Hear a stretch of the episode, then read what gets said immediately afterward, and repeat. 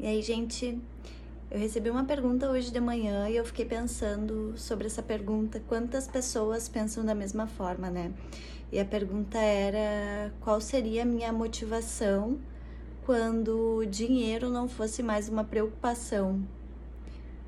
Então, como eu, como eu coloquei lá, uh, o dinheiro ele vem naturalmente quando eu tô alinhada com a minha missão, então ele vai ser consequência. Eu ganhar dinheiro vai ser uma consequência, não vai ser o que vai me motivar a fazer alguma coisa, né? Ah, eu quando eu estiver alinhado com a minha missão de alma, quando eu souber o que eu vim fazer aqui na Terra, quando eu souber qual é a minha missão aqui na Terra, automaticamente tudo vai vir, tudo vai fluir, dinheiro vai fluir, uh, os relacionamentos vão fluir, os bens materiais vão fluir a minha prosperidade vai estar completa.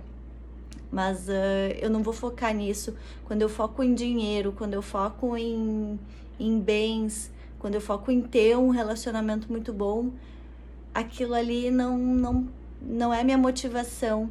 Não é aquilo ali que vai fazer. Uh, como é que eu vou explicar? Não vai, não vai vir por completo. Eu posso até ganhar dinheiro, mas vai estar sempre faltando alguma coisa na minha vida. A minha vida nunca vai estar completa, eu nunca vou, estar satisfeita. Vão ser momentos. Eu, quanto mais dinheiro eu ganhar, mais coisas eu vou precisar para me satisfazer mais eu vou precisar para conseguir satisfazer, para me trazer alguma felicidade. Então, o que vai me motivar mesmo é eu estar alinhado com a minha missão de vida, que aquilo ali é trabalho. Quando eu tô alinhada com a minha missão de alma, tudo que a gente faz, uh, mesmo que seja trabalho, é, como, é, é como se não fosse.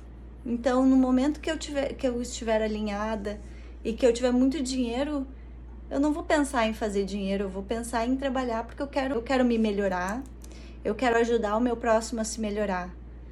Entendeu?